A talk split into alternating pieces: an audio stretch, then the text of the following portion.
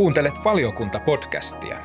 Olen toimittaja Ville Miettinen ja valiokunnassa ääneen pääsevät maamme kiinnostavimmat asiantuntijavieraat. Kun mennään tuonne vaikkapa eduskunnan valiokuntaan kertomaan, että pystyvätkö kaikki kunnat suoriutumaan näistä laajenemisista velvoitteista kunnialla, niin kyllä siinä virkamies miettii tosi tarkkaan, mitä sanoo. Mikä on aivan semmoinen ultimate tavoite tietysti, niin on välttää laajempi kuntapuolen ja kuntien kriisiytyminen. Se on tämän niin kuin väestörakenteen edetessä mun mielestä ihan niin kuin valitettava uhkatekijä. Se, se pitää tietyllä tavalla ottaa tosissaan mieluummin aikaisemmin kuin myöhemmin. Olen vähän huolissani sillä, että tota niin, ehkä siitäkin syystä, että tätä niin kuin, sitä ehkä huomiota tarvisi nyt enemmän sinne kunnan anatomiaan tässä suunnata ja semmoista. Lä- lähivuosina tosiaan, niin kuin, ja tässä ja nyt tietysti jo siihen, että mitä tämä sote sitten ihan konkreettisimmillaan kaikille tarkoittaa. Tervetuloa valiokunnan taajuudelle. Valiokunta-podcast rikastuttaa Kuntalehden teemoja puhumalla ajankohtaisista asioista ja ilmiöistä. Olen toimittaja Ville Miettinen ja tässä lähetyksessä keskustelemme kunnan tulevaisuudesta, ei enempää eikä vähempää.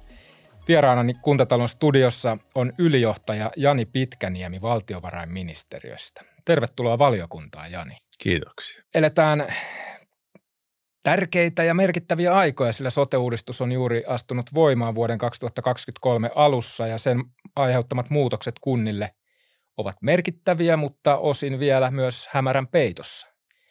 Johdat valtiovarainministeriössä kunta- ja aluehallinto-osastoa – Jani, joulukuussa kirjoitit ministeriön verkkosivujen kolumnissasi näin.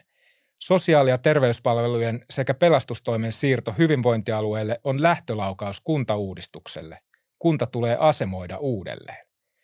Mitä tämä kunnan uusi asemoiminen tarkoittaa?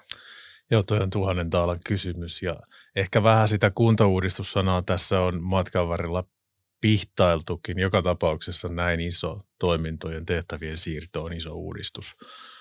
Erityisesti niille eh, isoille kaupungille, isommille kunnille, jossa tuota, niin, näiden tehtävien merkitys jo vaikka nyt henkilöstömäärän osalta on ollut iso. Et kyllä se sitä tarkoittaa, että kun isoin toimiala lähtee pois, niin jollain tavalla ne olemassa olevat pitää uudelleen paaluttaa siihen taloudelliseen liikkumavaraan, ainakin nyt mikä on, on tavallaan tässä uudistuksen myötä muuttunut. Et budjetit on puolet pienemmät tosin sekä tulo- että menopuolelta, mutta tulorakenteiden muutos on varmaan yksi isoimpia tekijöitä.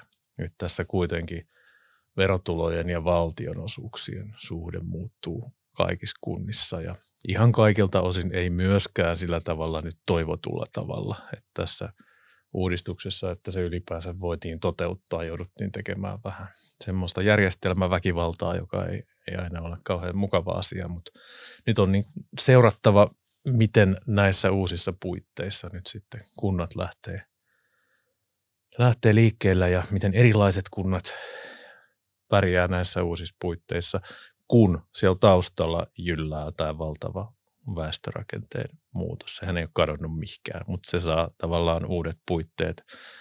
Ja varmaan se tulopohjan seuranta on nyt tässä ensiarvoisen tärkeää ja sitä kautta myös investointivaran seuranta, että pystyykö kuntakenttä kokonaisuudessaan klaaraamaan sitä koneiston kunnossa pitämistä ja uuden rakentamista siltä osin, kun se on, se on välttämätöntä sanoit, että kuntauudistus-sana on vähän niin kuin pihtailtu. Sillähän oli vähän oma merkityksensä reilu kymmenen vuotta sitten. Olisiko tämmöinen termi hyvä ottaa nyt käyttöön, koska sanoilla on kuitenkin väliä. Auttaisiko tämmöinen kiinteä termi, mihin tähdätään, niin auttaisiko se kenties kaikkia osapuolia tähtäämään uuteen? Kyllä mä luulen, ei se nimi miestä tätä asiaa varmaan pahenna tässä kohtaa, että huomiotahan nämä kunta-asiat tarvii joka tapauksessa. Että nyt ollaan menty kansallisessa keskustelussa aika sotepuoli edellä jo pitkään. Ja siinä on sitten vähän ikään kuin residuaalina tullut se, että kunta-asioihin tartutaan sitten. No se sitten pitää olla kyllä jo niin kuin tässä kohtaa viimeistään. Ja kaikilla sanoilla oman klanginsa, jos mennään sinne kymmenen vuoden taakse, niin se kuntauudistus, mikä silloin kaatui, niin jätti isoja arpia kuntakenttään ja kuntavaltiosuhteeseen koko, koko tähän ilmiöalueeseen. En tiedä sitten, onko tämä kyseinen sana se optimaalinen, mutta lähinnä tarkoitus oli siinä kolumnissakin kertoa, että huomio tähän asiaan mm. nyt. Sen takia ehkä se sanavalinta siinä kohtaa. Kyllä. Kirjoitit tosiaan myös näin. Kaikilla kunnilla ei ole enää riittäviä edellytyksiä ottaa vastaan uusia tehtäviä tai velvoitteita. Niiden lisäämiseen tulisikin suhtautua pidättyväisesti. Tämähän on ollut kuntakentälläkin ikään kuin se ehkä huolenaihe tai, tai ylipäätään ajatusten kohde, tämä tehtävien lisääminen öö, ja miten, miten uudet tehtävät vaikuttavat kunnan, kunnan mahdollisuuksiin hoitaa niitä entisiä tai sitä uutta tehtävää.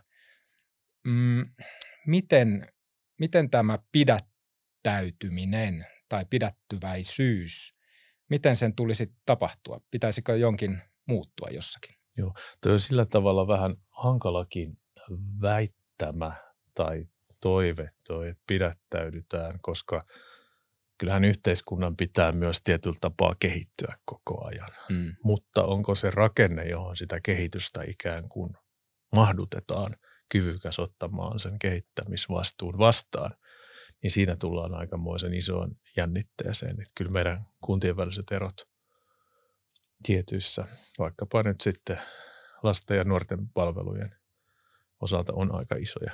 Ja kun se väestörakenne siellä koko ajan polarisoituu, niin ei se varsinaisesti helpota tilannetta. Ja sitten jos me mennään sellaiseen varsin todennäköiseen kokonaistaloudelliseen näkymään, että talouskasvun näkymät ovat aika vaimeat ja tota, nyt viime vuosien, ehkä jopa vuosikymmenen koronan ja jo finanssikriisin jälkeistä velkavuorta, kun pitää alkaa hillitsemään ja kääntämään toiseen suuntaan, niin nämä ei ratkee rahalla. Mm. Että nämä pitää ratkaista jollain muulla ja silloin me tullaan kyllä semmoiseen kysymykseen, että ei sinne ainakaan lisää lastia voi laittaa. Mm. Ja jos laitetaankin lastia ja jos vaikka siihen löytyisikin rahaa, niin niitä ihmisiä, jotka ne toteuttaa, niin alkaa olla tietysti vielä hankalampi löytää. Se on muista nousemassa tässä erityisesti keskusteluun ja ja kyllä se on niin ihan konkreettinen esimerkki, kun mennään tuonne vaikkapa eduskunnan valiokuntaan kertomaan, että pystyvätkö kaikki kunnat suoriutumaan näistä laajenemisista velvoitteista kunnilla. Niin kyllä siinä virkamies miettii tosi tarkkaan, mitä sanoo. Et jos joskus ennen se oli enemmän läpihuutojuttu, niin nyt se henkilöstön saatavuus on niin iso blokki tähän kaikkeen, että – tämä on muuttanut mun mielestä tätä asetelmaa. Tämä on ikääntymisen elämistä, väestön ikääntymisen elämistä todeksi ankeimmillaan, mutta mm. se tarkoittaa sitä, että nämä on otettava päätöksenteon realiteetteiksi nämä, eikä sellainen tietynlainen toivotaan toivotaan, että heitetään tuonne ja katsotaan mitä tapahtuu. Ihmisten, kansalaisten perusoikeudet on ollut aika isossa, sanotaanko tietynlaisessa nosteessa nyt näissä analyyseissä, mitä vaikkapa perustuslakivaliokunta on tehnyt. Niitä ei voi vaan niin, noin niin ohitella. Mm. Tämä on se asetelma, mistä tässä puhutaan. No mitä se virkamies vastaa tähän kysymykseen? Virkamies vastaa, että joudumme aika avoimin mielin miettimään sitä, että minkälaisia palvelujen järjestäjiä, minkä kokoisia palvelujen järjestäjiä tai minkä kokoisia nykyisten järjestäjien yhteenliittymiä tässä maassa pitäisi luoda. Mä vähän pahoin pelkään, että jos mennään nyt ihan nykyisillä rakenteilla, niin ne ongelmat syvenee.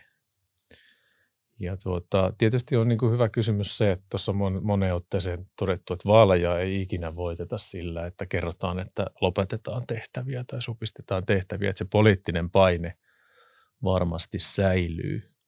Mutta kyllä tämä niin kuin yhtälö ei voi olla myöskään epäyhtälö. Eli, eli kyllä siellä niin kuin, kun jotain tehtäviä sitten mahdollisesti lisätään, niin kyllä se niin kuin virkamiestä velvoittaa ja koko tätä päätöksentekokoneistoa velvoittaa yhä enemmän katsoa sen, että ovatko kaikki kansalaiset yhdenvertaisia nyt sitten, mm. kun jotain säädetään. Se on, sanotaanko, että kyllä hyvin paljon suuremman epävarmuuden kohteena tässä ajassa kuin mitä se on ollut aikaisemmin. Sanoit, että lastia ei ainakaan tulisi lisätä. Tulisiko sitä sitten keventää? On esimerkiksi tämän hallituskauden alussakin kuntaministerikin mietti sitä tehtävien mahdollista eriyttämistä ja sitä selvitettiin ja todettiin, että eikö ollut niin, että perustuslain puolesta tehtävien eriyttämiselle ei ollut esteitä, mutta toisaalta kuntakentällä siihen myös suhtaudutaan hyvin vaihtelevasti. Joo, kyllä suhtaudutaan vaihtelevasti, mutta mun mielestä jo se, että asiasta uskalletaan keskustella on niin kuin hyvä merkki. Ja mm. ilman muuta se keskustelu on lisääntynyt ja semmoinen niin kuin turhien tabujen ylläpito niin on usein pahinta myrkkyä sille, kun jotain mietitään. Että tuota niin. Tämä mm, Helsingin erillisasema tässä sote-ratkaisussa on tietynlainen, itse asiassa aika isokin pään avaaja semmoiselle – semmoisille johtopäätöksille, jossa tehtäviä myös pystytään eriyttämään. Mutta tuota, löytyykö selkeästi sellaisia tehtäviä taas sitten, jossa eriyttäminen vaikka kovin pienelle joukolle onnistuu. Tässä kuitenkin puhutaan lähipalveluista. Niilläkin on omat rajansa, missä tavallaan se niin kuin läheisyysperiaate täytyy arvioida. Että se, tota, koulumatka pitää olla lyhyt, mutta se, että jos se on ehkä vähän eri asia, että järjestäjä varmaan voi olla isompi, mutta järjestäjänkin pitää olla sen verran ymmärtäväinen niistä paikallisista olosuhteista, että ne perusoikeudet siellä kuitenkin toteutuu. Eli ehkä sellainen, että Suomessa olisi yksi kuntaajattelu, niin ei ole niin kuin tätä päivää, jos nyt vähän kärjistä, vaan kyllä sen, semmoista elävää kuntarakennetta ilman muuta tarvitaan. Mutta oikeastaan se kysymys siitä, pitäisikö tehtäviä vähentää, niin poliittisestihan sitä on pari vaalikautta yritetty, ei nyt niinkään tällä vaalikaudella, mutta siellä Kataisen Stubbin Sipilän kaudella oli omat ohjelmansa. Ja kyllä ne nyt enemmän tai vähemmän haaksi rikkoutuu ne yritykset. Ja – jos jotain tavallaan optiota sitten jäikin, niin sitten kuntapuolella vielä itsestään se loppukin haaksi rikkoutuu. Eli jos kunnilla olisi ollut vapausasteita nyt sitten tehdä jotain eri tavalla, niin se poliittinen maailma toimi sielläkin päinvastoin. Eli, eli kyllä meillä tässä aika vaikea koneisto niin kuin tehtävien vähentämisen osalta on vastassa ja siellä tietysti kansalaisten ääni kuuluu taustalla, niin kuin demokratiassa kuuluukin. Et tässä on niin kuin vaihtoehtona varmaan sitten tehdä – jotain erityisen paljon paremmin. Mm. Ja miten sitten tehdään paremmin, niin yleensä siinä sitten yksi ajatus on se, että jonkinlainen vähän iso harteisempi järjestäjä ehkä sitten mahdollisesti pystyy strukturoimaan tiettyjä asioita vähän optimaalisemmin kuin kovin pieni tai ainakin kovin haavoittuva. Mm. Et ehkä mä haluaisin sellaisen niin kuin ajatuksen törmätä, että pieni kunta ei ole välttämättä huono kunta. Mm. Et valtiovarainministeriöt usein, varmaan osin aiheestakin vähän mollataan siitä, että me ollaan vähän turhan suoraviivaisia omissa tulkinnoissaan. Mutta siis heikkojen, taloudellisesti resursseiltaan heikkojen kuntien määrä on tällä hetkellä aikamoinen, ja se on ongelma. Et sille pitäisi nyt sitten pitää pystyä tekemään jotain, ja sitten jos sitä rahapuuta ei oikein ole olemassa, niin siinä tulee tietysti sitten yksi ratkaisukeino vähemmän tähän asiaan. Että jollain tavalla mä haluaisin nähdä, että se keskustelu nyt kuntien tulevaisuudesta ei jäisi roikkumaan semmoiseen, että joku tulee ja kuittaa tämän ongelman, mm. koska se joku olemme me ja meidän yhteinen rahapussimme. Mm. Että tämä on nyt on semmoista, että mikä on tavallaan vähiten huono tapa edetä ehkä enemmänkin kuin mikä olisi täysin optimaalinen tapa edetä. Että se päätöksentekoasetelma on siinä mielessä vähän kimurantti. Joo. Miten ministeriöstä katsottuna, miltä se näyttää, miten kunnat katsovat tätä tilannetta? Kun sanoit äsken, että ikään kuin odotetaan, että joku, joku kuittaa. millainen on kuntien ikään kuin oma, oma tahtotila ja päättäväisyys ja realismi tilanteen, tilanteen katsomisessa ministeriöstä käsin katsottuna? Joo, tuo on kyllä hyvä kysymys. Aika jakautunut. Mm. että se on kuntien niin kuin jakaminen erilaisiin ryhmiin ja lohkoihin on välillä vähän kiusallista. Joskus sitä tehdään koon mukaan ja joskus jonkun alueellisen ulottuvuuden mukaan, mutta ehkä se menee vähän sen mukaan tällä hetkellä, mikä se kunnan tietty aito liikkumavara ja potentiaali on. Mm. Että kyllähän sitten kunta, jossa on, ollaan tavallaan ahtaalla, se, se on semmoista niin kuin, vähän niin kuin arjen selviytymistä koko ajan ja yksi takaisku on iso takaisku, niin tietysti se on hyvin eri tilanteessa kuin semmoinen kunta, johon on pakkautunut ja pakkaa lisää vaikkapa hyviä veronmaksajia ja ne, ne haasteet, ongelmat hyvässä ja pahassa, ne on varmaan vähän, vähän erilaisia. Ja tuota, sen erilaisuuden ääni tietysti kuuluu valtiovarainministeriönkin ihan samalla tavalla kuin vaikkapa sitten hyvinvointialueelta, vaikka siellä on hartiakokoon nostettu, niin ihan sama väestöaritmetiikka sielläkin mm. tulee, että tietyissä paikoissa on, on niin kuin resurssihaasteita enemmän kuin toisissa. Ja, ja tuota niin, tietysti sitten siellä, missä sitä tavaraa on enemmän, resurssia on enemmän, niin myös semmoista uuden luomisen henkeä on enemmän. Enemmän se sanoma varmaan meidän suuntaan on, että älkää häiritkö sitä. Mm.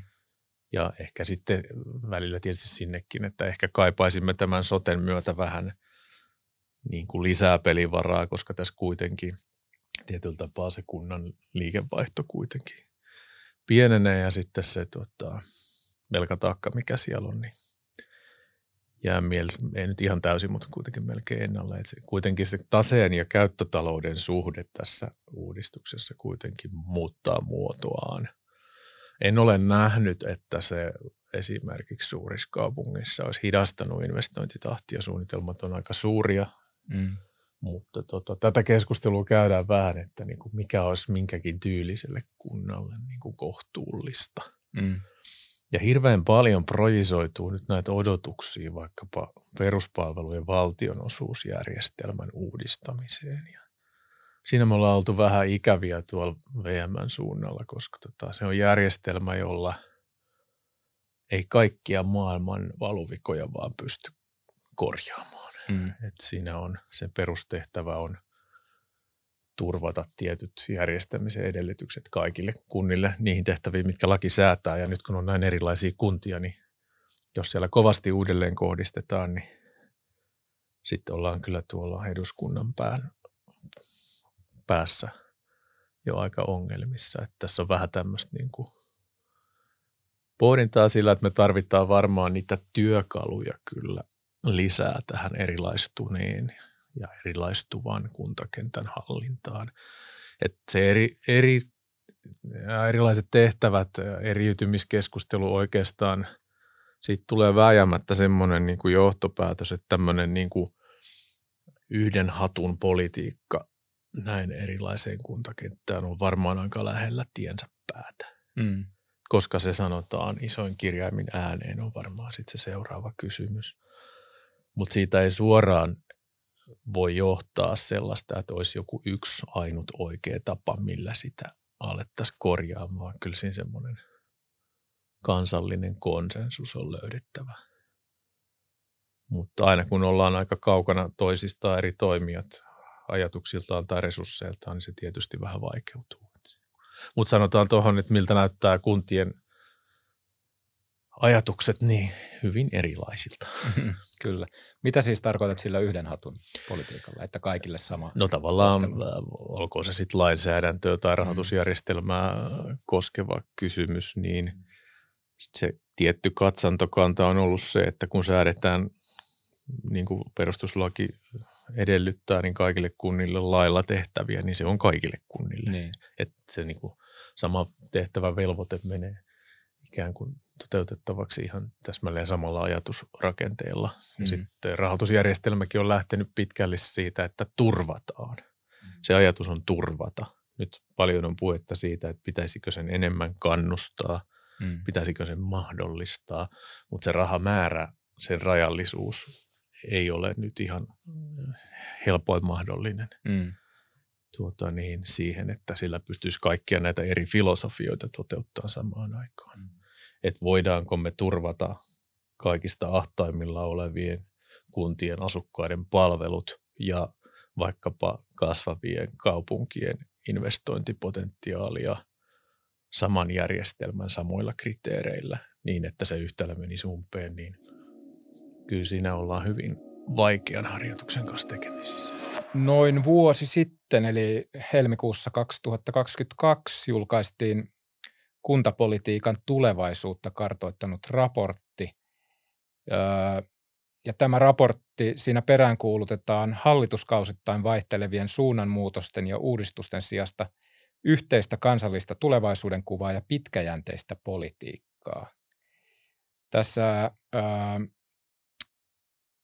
tämän raportin yhteydessä lähetetyssä tiedotteessa todettiin, että työssä tunnistettiin, että hallituskausittain vaihtelevien suunnanmuutosten sijasta kuntapolitiikkaan tarvitaan yhteistä tulevaisuuden kuvaa ja pitkäjänteistä politiikkaa. Valtion kuntiin kohdistaman ohjauksen olisi tarpeellista olla aiempaa yhtenäisempää ja strategisempaa.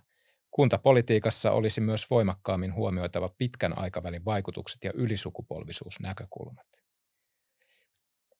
Öö, tätähän peräänkuulutetaan monessa muussakin esimerkiksi tehtävien toteuttamisia, kun mietitään ja niiden mahdollisuuksia, niin peräänkuulutetaan sitä pitkälle katsomista.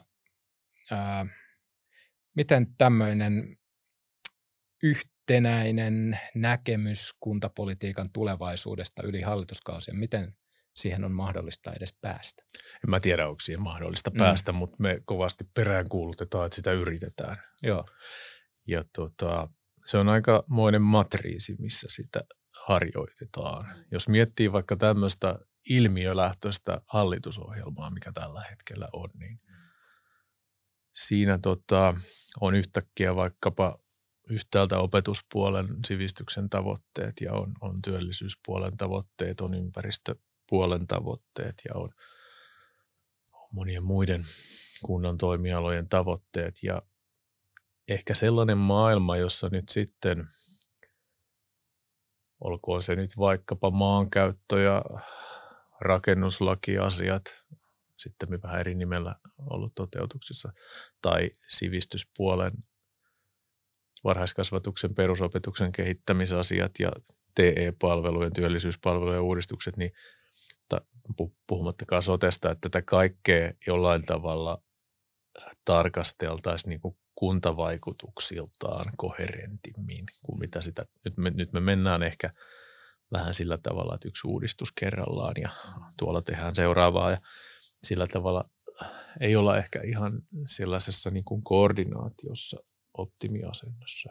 Kyllä mä nyt sen ajattelen, että kunnan mahdollisuudet turvata nämä asiat aina, aina jollain tavalla ratkaistaan, mm. mutta voisiko niitä jollain tavalla vähän etupainotteisemmin ja analyyttisemmin ratkaista, niin se on ehkä semmoinen yksi kysymys, mikä täällä valtakunnan tasolla itseni mietityttää, että, että jos kuntapolitiikka muodostuu vähän sattuman kaupalla sektoripolitiikkojen summasta, mm. niin en mä tiedä, onko sekään kovin hyvä mm. tapa määrittää kuntaa. Nyt kun tässä alussa puhuttiin siitä, että se uusi kunta ja sen suunta pitäisi määrittää, niin kyllä siinä varmaan tiettyjä asioita, esimerkiksi minkälaiset järjestäjät me tähän maahan tarvitaan, niin ajatella paljon kokonaisvaltaisemmin kuin mitä me tällä hetkellä ajatellaan. Et se on varmaan tämmöinen kulttuurissa oleva valuvika kuin kenenkään erityinen vika. Mm.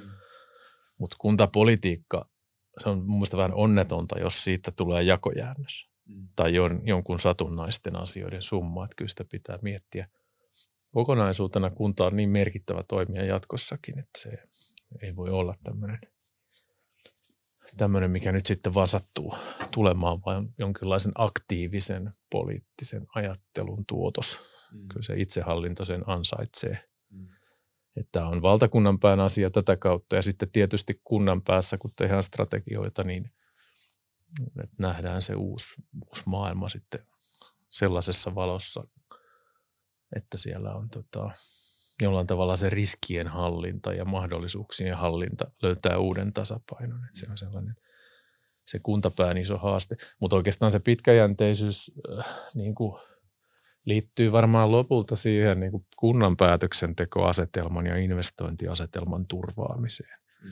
Et jos kunta joutuu ajattelemaan niin, että valtion politiikka muuttuu vaikkapa tiettyjen vaalikausien syklissä, mm niin teepä siinä nyt sitten pitkäjänteistä investointipolitiikkaa. Että kyllä niin kuin se tavallaan itsehallinnon toimivuuden turvaaminen edellyttää myös sitä, että se mitä valtakunnan tasolla tehdään on loogista ja antaa ennustettavuutta ja antaa semmoisen maaperän, johon on niin kuin realist- hyvä tehdä realistisia suunnitelmia. Tämä, tämä on oikeastaan varmaan se, mitä tuossa ajetaan. Että ei se sen kummosempi juttu ole, mutta matka sinne on kuitenkin jonkinmoinen. Mm. Miten se pelaa tavallaan yhteispeli siellä valtionhallinnossa esimerkiksi ministeriöiden kesken, vaikka teidän VM ja sitten opetus- ja kulttuuriministeriön tai työ- ja elinkeinoministeriön kesken, jotka kaikki olette kunnille hyvin ratkaisevassa roolissa? Mä sanoisin, että se pelaa hyvin aina niin kuin bilateraalisesti. Mm. Että on sitten kyse vaikkapa TE-palveluudistuksesta tai mm. sote-uudistuksesta tai sitten mitä opetuspuolella fundeerataan, niin sinällään se niin kuin, aina mitä tehdään, niin kyllä me niin kuin toisemme ja toistemme roolit ja ajattelutavat löydämme ja yritetään puristaa aina ihan olosuhteisiin nähden. Sitten tietysti politiikka vaikuttaa, mutta siis sellaisia ratkaisuja, jotka on niin mahdollisimman hyviä. Mm. Mutta ehkä enemmän on kyse siitä, että kun tapahtuu paljon yhtä aikaa. Mm. Nyt esimerkiksi sota- ja T-palveluuudistus on molemmat aika isoja. Toinen tietysti kooltaan pienempi, mutta fundamentaalisesti niin kuin iso, paljolti myös sitä kuntapolitiikkaa määrittävä uudistus, eli tämä TE-uudistus, niin – ehkä tässä jää vähän niin kuin huomioimatta se, että samalla kun uudistetaan jotain palveluja, niin uudistamme myös kunnallista itsehallintoa tavalla, joka ei välttämättä aina synny semmoisesta kokonaisvaltaisesta lähtökohdasta. Se, on, se on se, mitä mä niin kuin itse miettisin täältä niin kuin oman tonttini näkökulmasta, mikä voisi olla vähän eri tavalla jatkossa. Mutta kyllä mä sen jotenkin uskallan sanoa, että – niin kuin ministeriöt, vaikka paljon tietysti syytetään semmoisesta siilomaisuudesta, ja onhan sitä totta kai, ei sitä nyt tarvi, tarvi kiistää, niin kyllä sieltä aina kuitenkin yleensä korjutuu se olennainen sitten myöskin esiin, kun vähän aikaa painitaan. No mitä jos nyt saisi äh, virkamies esittää toiveen seuraavasta hallitusohjelmasta, mitä siellä, mihin siellä keskityttäisiin kuntapolitiikan osalta? Tämä onkin tiukka kysymys, koska se on just se, että miten sen niin kuin, nämä kaikki erilaiset dimensiot osaa muotoilla taitavasti, niin mä luulen, että me tarvitaan siihen vielä niin kuin, toinen lähetys. toinen lähetys, mutta siis ehkä se niin kuin, lopulta se toive on ainakin itsellä, että se mitä hallitusohjelma ja toivottavasti sanoo kunnista riittävästi, jopa paljonkin, niin että se olisi keskenään johdonmukaista. Mm. Et nyt mä lähten tätä ehkä nyt vähän päälailleen tätä kysymystä, Joo. toivottavasti päädyn sitten. niin tota, jos on tavallaan semmoinen vähän jokaiselle jotain, mutta joiden toteuttaminen tosiasiassa onkin mahdotonta, niin se on ehkä se kaikista onnettomin lopputulos. Et varmaan jollain tavalla niin kuin olisi hyvä, että siellä olisi semmoista laajempaa pohdintaa siitä, että miten kunnallisten palvelujen järjestämisvastuu tulisi jatkossa, tai mihin suuntaan sitä pitäisi kehittää. Mm. Ja sen kylkiäisenä kulkee aina, että miten sen rahoitus pitäisi järjestää. Näitä asioita ei pidä lähteä irrallisena toisistaan tekemään. Mun mielestä huono ratkaisu tai korkeintaan keskinkertainen ratkaisu on myös se, että nykyiseen kuntarakenteeseen ladataan sille niin kuin rahoitusjärjestelmän muuttamiselle ylisuuria toiveita. Että mun oma äh, kristallipalloni sanoo, että paineet sen rahoitusjärjestelmän muuttamiseen on ilmeiset ja olen itsekin samaa mieltä, mutta ehkä saisimme paljon enemmän aikaan, kun miettisimme sitä yhdessä sen järjestämisen mm. Rakenteen kanssa. Välttämättä ei ole kyse kuntarakenteesta, mutta siitä, että minkälaiset edellytykset sellaisella toimijalla, joka – järjestää vaikkapa perusoikeussidonnaisia palveluita, niin tulisi olla, että se on mahdollista menestyksellisesti toteuttaa. Ja kyllä siinä varmaan on, on tässä nyt, en tiedä onko se hallitusohjelma kirjaus itsessään, mutta kyllähän meidän lähivuodet menee niin kuin myös sen analysoimiseen ja seurantaan, että mitäs kaikkea tässä tehtiinkään. Ja TE-palveluuudistus, jos tuolta eduskunnasta nyt sitten ehtii vielä läpi, toivottavasti ehtii, niin – tulee vasta 25 voimaan. Eli tavallaan tässä on tämmöinen niin kuin aika iso muutos joka tapauksessa käynnissä ja paljon ollaan ministeriössä mietitty sitä, että kannattaako sen ison muutoksen ollessa käynnissä tehdä lisää isoja muutoksia, joihin ei saada sit referenssiä siitä uudistuksen kokonaisuudesta kuitenkaan. Et ehkä vähän semmoista kärsivällisyyttä sitten toisaalta kyllä myöskin niin kuin peräänkuuluttaisin, että nämä on kuitenkin aina aika hitaita prosesseja ja kun tehdään uudistuksia, niin aina olisi hirveän kiva, että sitä elävän elämän todellisuutta olisi siinä pohjalla myöskin. mm. Tämmöisiä asioita, mutta ehkä just se tietynlainen koherenttius ja johdonmukaisuus, että mm. ei lähdetä hakemaan semmoista toiveiden tynnyriä vähän joka suuntaan, vaan lähdetään jostain kohtaa johonkin suuntaan, mutta mm. mielellään mahdollisimman niin kuin olennaisten palikoiden kanssa. Mm. Et kuten huomaat, jää vähän vielä osin abstraktille tasolle, mutta puhutaan kuitenkin ainakin meidän pohdinnassa semmoisista niin kuin ihan kuntapuolen fundamenteista. Mm. Ja mikä on aivan semmoinen ultimate tavoite tietysti, niin on välttää laajempi kuntapuolen ja kuntien kriisiytyminen. Mm. Että se on tämän niin kuin väestörakenteen edetessä mun mielestä ihan niin kuin valitettava uhkatekijä. Ja se, se pitää tietyllä tavalla ottaa tosissaan mieluummin aikaisemmin kuin myöhemmin. Mm. Oletko huolissasi? Olen mä vähän huolissani sillä, että tota niin, ehkä siitäkin syystä, että tätä niin kuin, sitä ehkä huomiota tarvisi nyt enemmän sinne kunnan anatomiaan tässä suunnata ja semmoista niin kuin, tämä lä- lähivuosina tosiaan niin kuin, ja tässä ja nyt tietysti jo siihen, että mitä tämä sote sitten ihan konkreettisimmillaan kaikille tarkoittaa. Mm. Kun siihen ei lähdetty puhtaalta pöydältä siinä mielessä, että siellä on pohjalla joka ikisen kunnan historia. Mm. Ja sitten se tietyllä tavalla lähelle kustannusneutraliteettia toteutetaan, niin jos kunta oli huonossa jamassa ennen sotea, niin kyllä se on sitä soten jälkeenkin. Mm. Että se niin kuin uudistus ei itsessään siihen talouden tasapainoon semmoista niin kuin tekohengitystä nyt tuo sen toki, että ne kustannuspaineet siirtyvät sitä akuutista väestön palvelutarpeen noususta pois. Mutta samalla se väestön ikääntyminen, niin kuin tuossa puhuttiin, niin nakertaa sitä veropohjaa siellä mm. kuitenkin. Että miten sen kanssa sitten itse kukin pärjää, niin on sellainen nyt aika semmoisen tarkankin seurannan kohteena. Mm. Puhutaan sitten vähän luottamuksesta.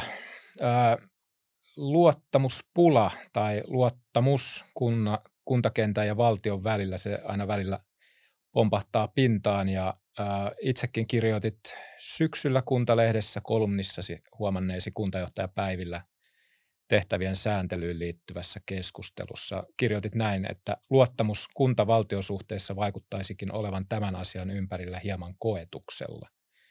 Eli siellä oli käyty keskustelua tästä.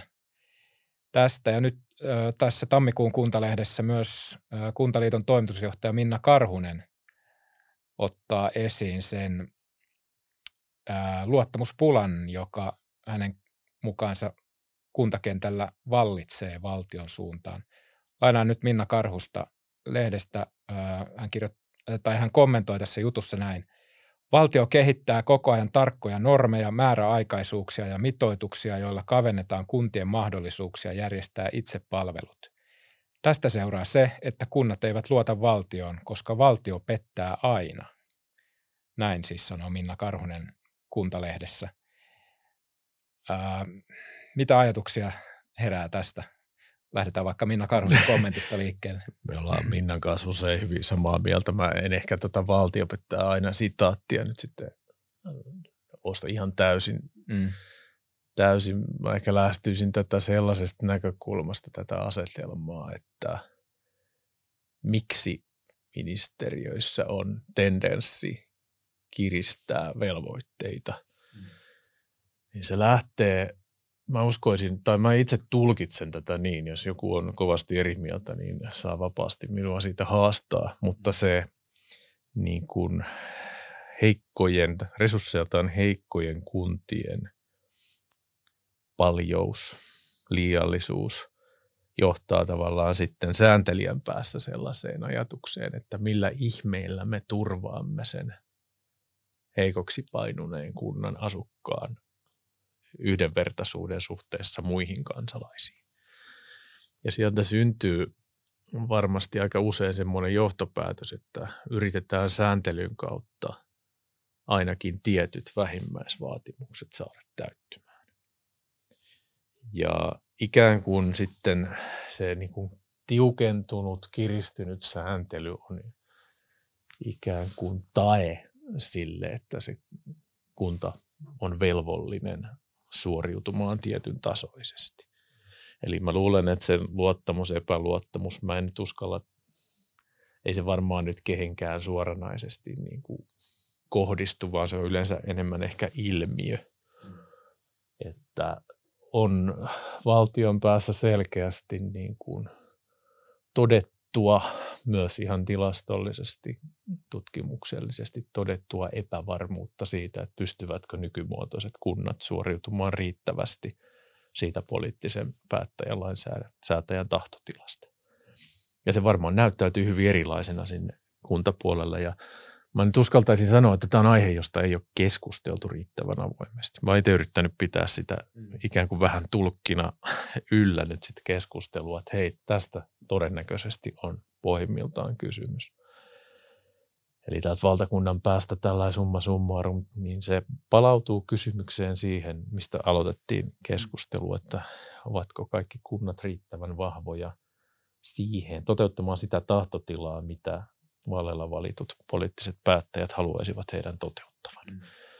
Ja tuota niin, mä sanoisin, että siinä on nyt epäyhtälö. Ja mm. siitä syntyy tämmöinen tietynlainen kuntiin ei luoteta jännite, jota varmaan pystytään sitten perustelemaan vähän monestakin näkökulmasta. Ja tässä tullaan siihen, siihen kysymykseen taas, että eri kunnilla on taas sitten hyvin erilaiset resurssit. Ja nyt kun annetaan yhdellä hatulla kaikille samaa, niin tulee taas se, että ne, jotka ehkä pärjäisivät, kokevat, että no, miksi taas. Mm.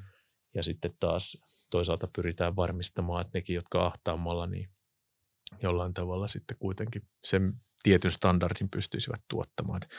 Tämä on aika kimurantti asetelma, josta ei ole ihan helppoa ulospääsyä, mutta tuota niin, ehkä enemmänkin kuin kuntavaltiosuhteen tai kunnan ja valtion jonkinlaisesta niin kuin luottamuksesta. Mä, mä haluaisin puhua tästä ilmiönä, koska tämä on mun mielestä ilmiö, jota pitäisi niin kuin vähän ehkä ylemmällä tasolla miettiä. Että, ja, siinä, ja siinä tullaan nyt näihin isoihin tavoitteisiin, vaikkapa hallitusohjelman tasoisiin, että pitääkö meidän sinne järjestämisen rakenteelle oikeasti tehdä jotain. Okei. Okay. Koska tota, tämä asetelmahan ei muutu mihinkään ei se itsestään muutu yhtään mihinkään. Mm. Se voi jopa niin kuin pahentua. Mm. Ja tuota, niin kauan kuin sitä ei puhuta suoraan rehellisesti, niin tuota, en näe siinä kovin hedelmällistä tulevaisuutta. Okei. Okay.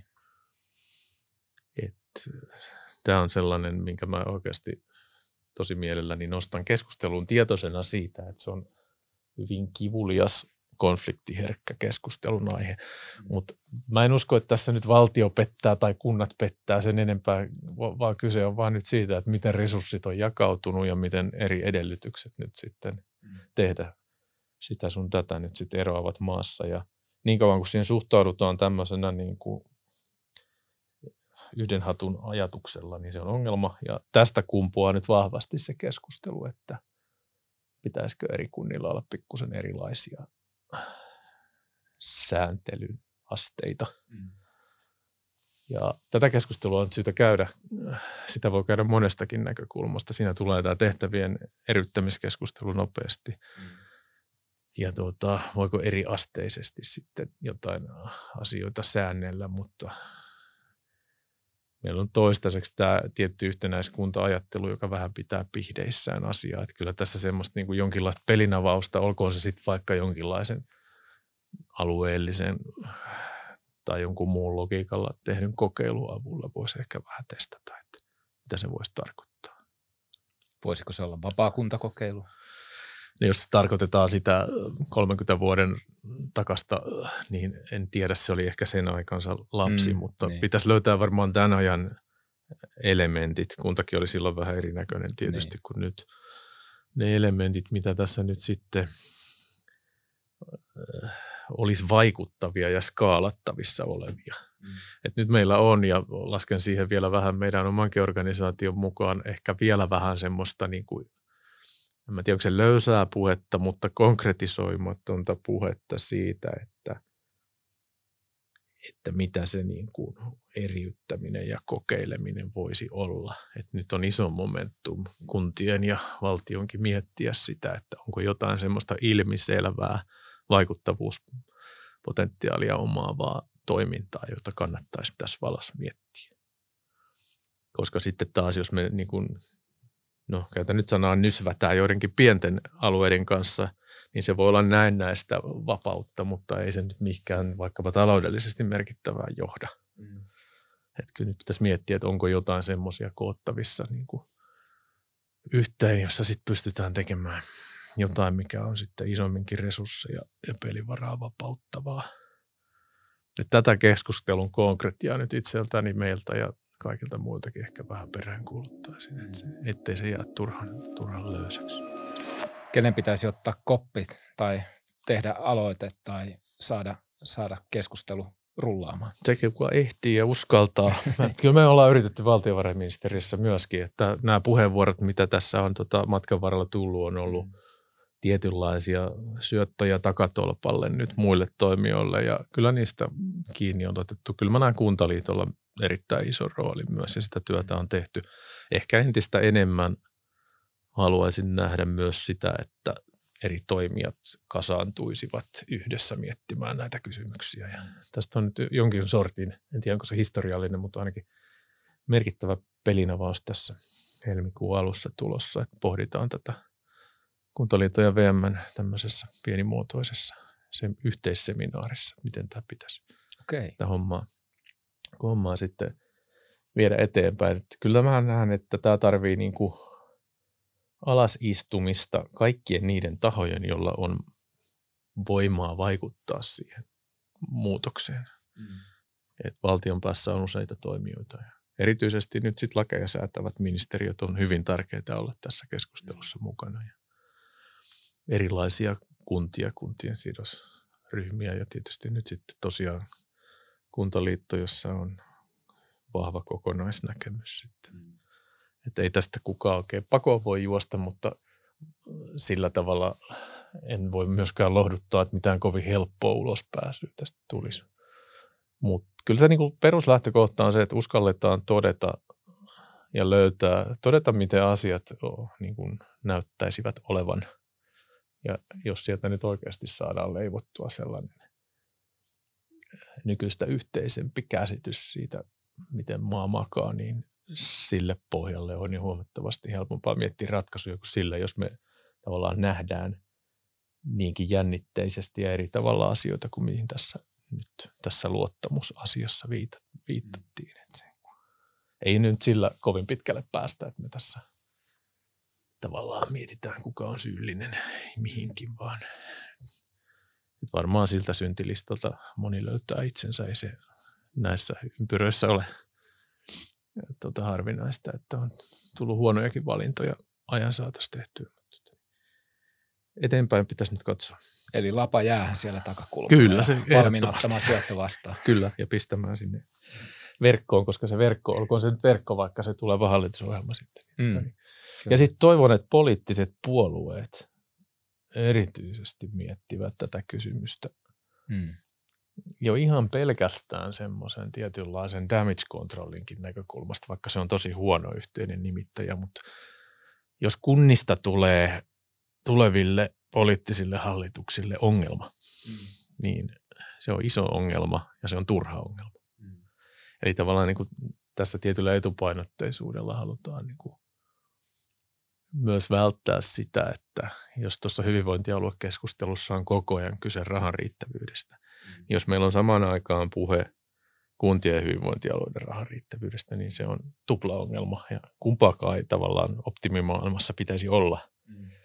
tosiasiassa tietysti kummallakin budjettirajoitteet on aina, aina semmoiset, jotka yhteiskunnallisesti herättää keskustelua, mutta tota niin, kumpiakin pitää hoitaa asiallisesti, kumpiakin itsehallintoja.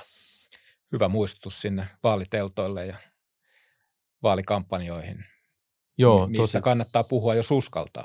Kyllä kannattaa uskaltaa ja siis se on semmoinen, mä todella haastan, tämä on päättäjien, päättäjien harteilla oleva asia.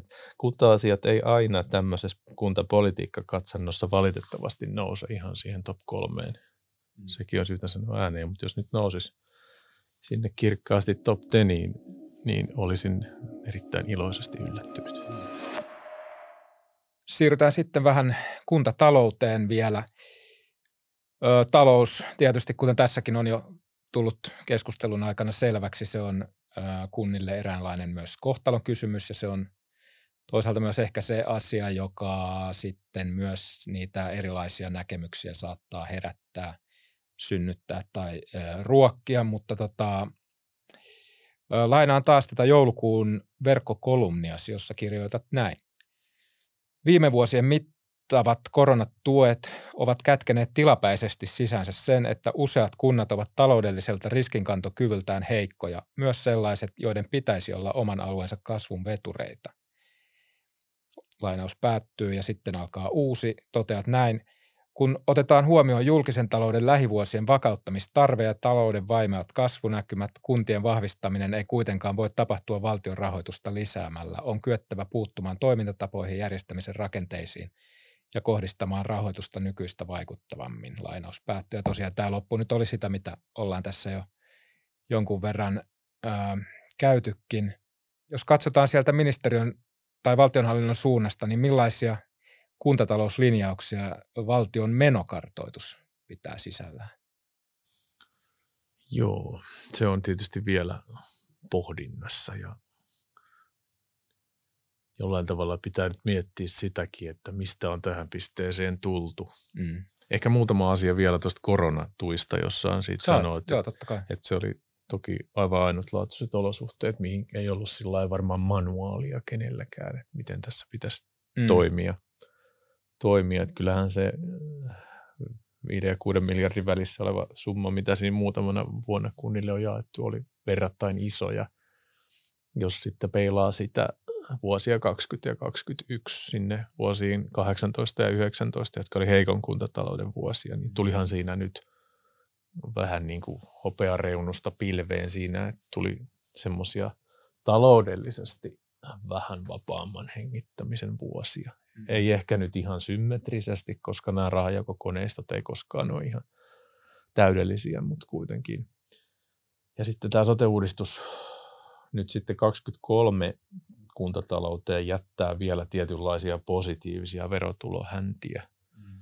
kun sieltä tota, verotus toimii aina tietyllä vähän viiveisellä logiikalla, niin vaikka tämä järjestämisvastuu siirtyy, niin sieltä tulee vielä ikään kuin se vanhan maailman verotulo, että 23 näyttää vielä hyvältä vuodelta. Sen jälkeen tulee tavallaan se niin kuin oikeasti se soten jälkeinen realismi.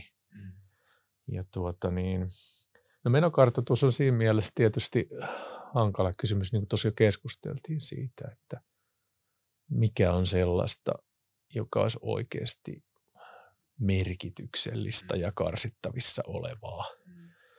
Että onhan täällä sellainen, niin kuin, jos miettii ihan tämmöisiä väestörakenteellisia, matemaattisia tuota, niin, ajatelmia, niin jos siellä vanhusväestö kasvaa, niin lapsiväestöhän niin kuin pienenee. Mm. Jollain algebralla sen pitäisi tuottaa tietysti pelivaraa kuntatalouteen ilman, että sieltä nyt edes nipistettäisiin kauheasti mitään. Mutta toisaalta sitten taas nämä muutosprosessit – jos on jossain kouluja, vaikka sieltä yksi oppilas vähenee, niin ei se nyt sanottavampaa hyvää tietysti tuo. Ja sitten jonnekin niitä rakennetaan, niitä rakennuksia useampi vuodessa lisää. Et.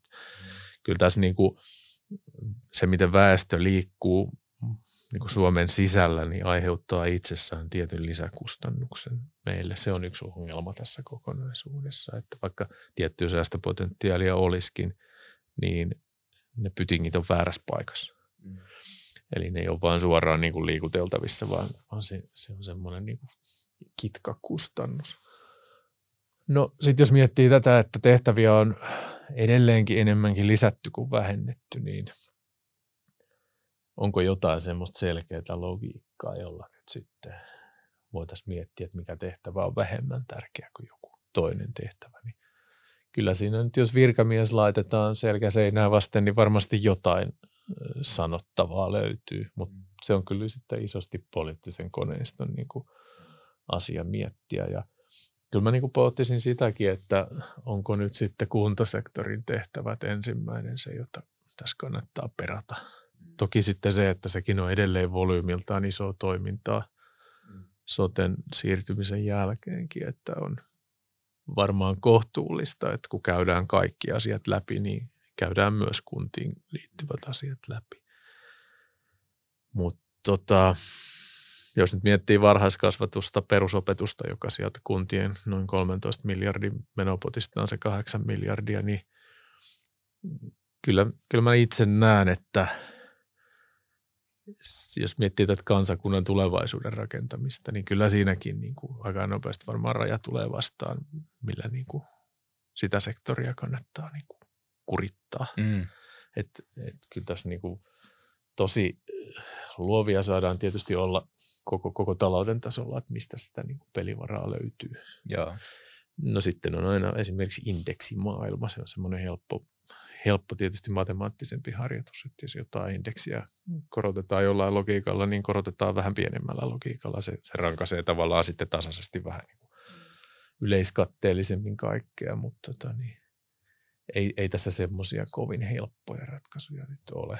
Ja, ja kuntien valtionosuuksien leikkaaminen, joka joskus muinoin oli ehkä vähän helpompaa, niin on kyllä myös niin kuin vaikeutunut ajatuksellisesti siinä mielessä, että se rahoitusperiaate, että kunnan pitää pystyä kuitenkin suoriutumaan niistä tehtävistä, niin ei kyllä tällä kuntarakenteella, mistä puhuttiin, niin käytännössä onnistu ilman, että niitä tehtäviä vähennetään. Mm. Tota, niin, kyllä tässä vähän niin kuin semmoinen, jos kuntapuolta puhtaasti miettii, niin ei sieltä kyllä helppoa semmoista hopealuotia luotia löytää, millä koko valtakunnan kirstua helpotettaisiin. Mm. Tämä nyt on mun henkilökohtainen mielipide. Mutta tota. Joo. Hyppään vielä tuohon, mitä otit itsekin nämä koronatuet ja niiden vaikutuksen kuntien talouslukuihin esiin. Onko muuten ministeriössä tehty tai aiottu tehdä väitteiden, tai siis onko aiottu tehdä selvitystä siitä, että mikä osa kuntien vuoden 2022 hyvästä tuloksesta todellisuudessa johtuu koronatuista ja mikä puolestaan suhdanteista ja vaikka vahvasta työllisyystilanteesta ja sitä kautta vahvana säilyneistä verotuloista.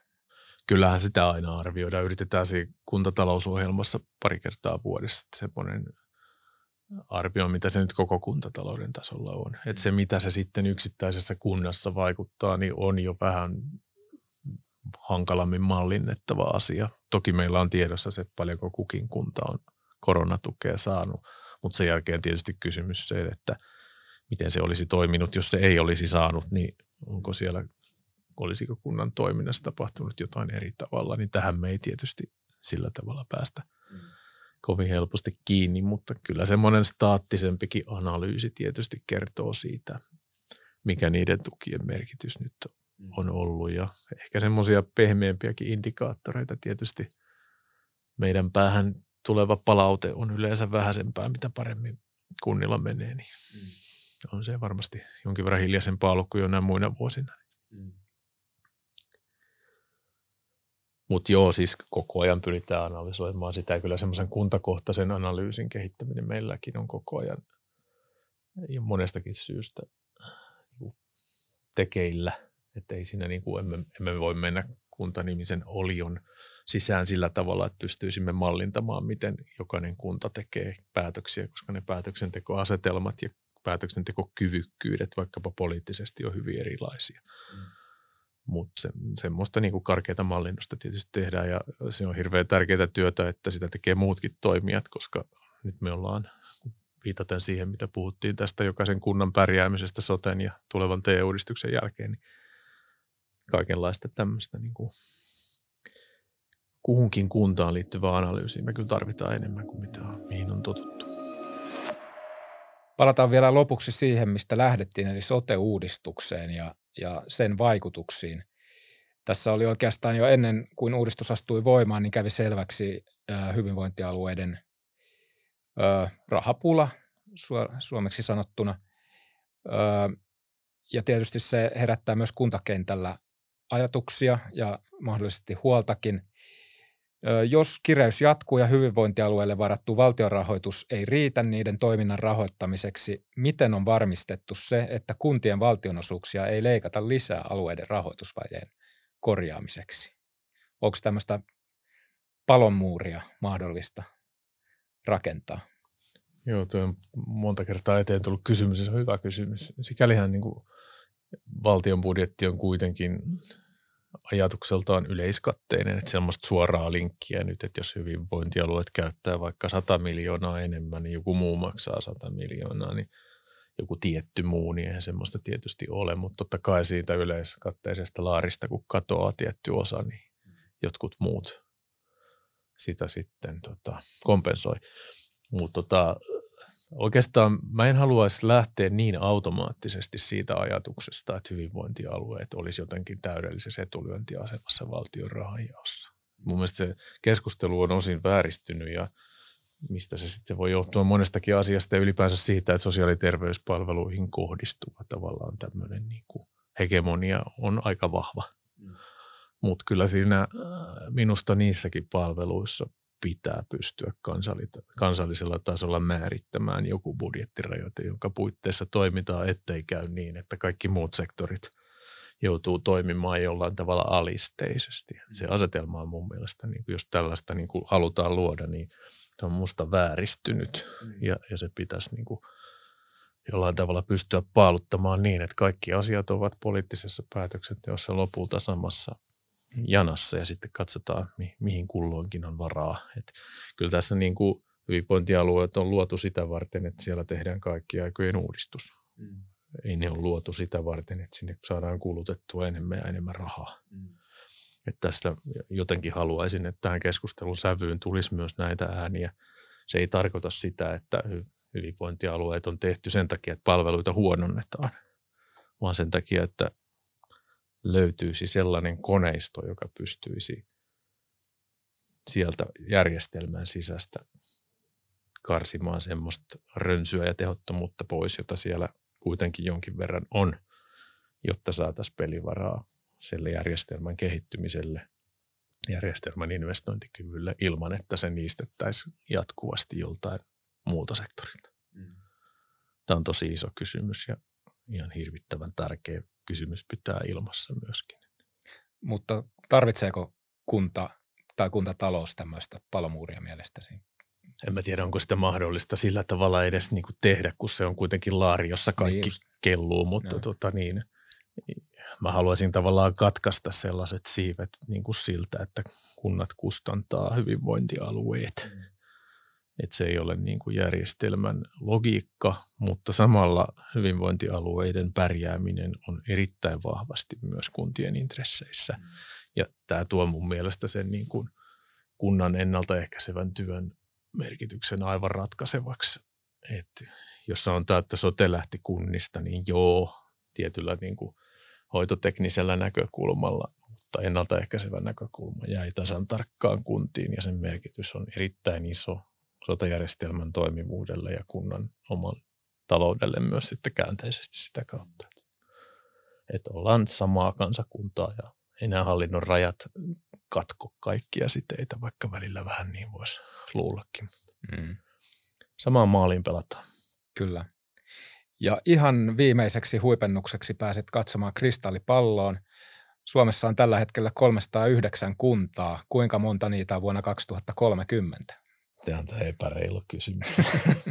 tämä oikeastaan mun mielestä riippuu siitä kysymyksestä, että jos me lähdetään tälle niin tehtäviä eriyttämisen tielle ikään kuin perusratkaisuna päivänä X, niin silloin siitä kuntien lukumäärästä tulee paljon irrelevantimpi kysymys kuin mitä sitä ehkä tällä hetkellä pidetään.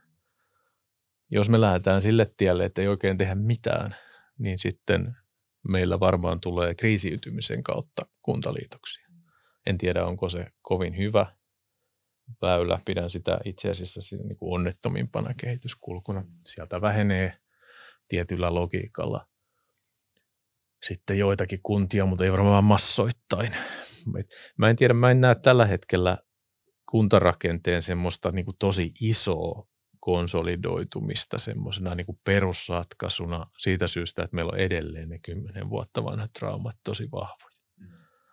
Mutta tota, ehkä enemmänkin näen nyt sen kysymyksen, joka pitää pohtia, olkoon siinä sitten ratkaisu kuntarakennemuutos tai joku muu yhteistyöformaatti tai sitten eri tasoiset tehtävät, että mitä siltä järjestäjältä edellytetään. Miten vahva järjestäjän pitää olla. Ja kun siihen kysymykseen osataan vastata, niin sitten aletaan miettimään, että minkälaisia rakenteellisia muutoksia se vaatii. Ehkä se tavallaan oikea kysymys pitäisi löytää nyt tässä kohtaa. Eli ei puhuta numeroista nyt tällä kertaa. En mä tiedä, se menee Joo. väärin joka tapauksessa. Okay. Eikä mulla mitään semmoista tavallaan tai osaisi olla myöskään semmoista henkilökohtaista niin kuin fiksaatiota mihinkään määrään. Mm. Et toki voidaan ajatella sitten siitä, että jos oikein pitkällä aikavälillä mietitään, että tässä voi ajatella, että onko kuntien oikein, olisiko jo semmoinen perusteltu oikein määrä vaikka joku sama kuin mitä hyvinvointialueita on tällä hetkellä tai joku 70, 100, 150. Mutta siis olennaisempaa on se, että se määrä, mikä näitä palveluja järjestää, niin on terve ja hyvää itsehallintoa. Et se, sitä tässä nyt tavoitellaan ja mikä on sitten siihen optimaalinen keino, niin sitä yhdessä etsikäämme. Se on hyvä tavoite. Suuret kiitokset vierailusta valiokunnassa, Jani Pitkämies. Kiitos, oli mukava.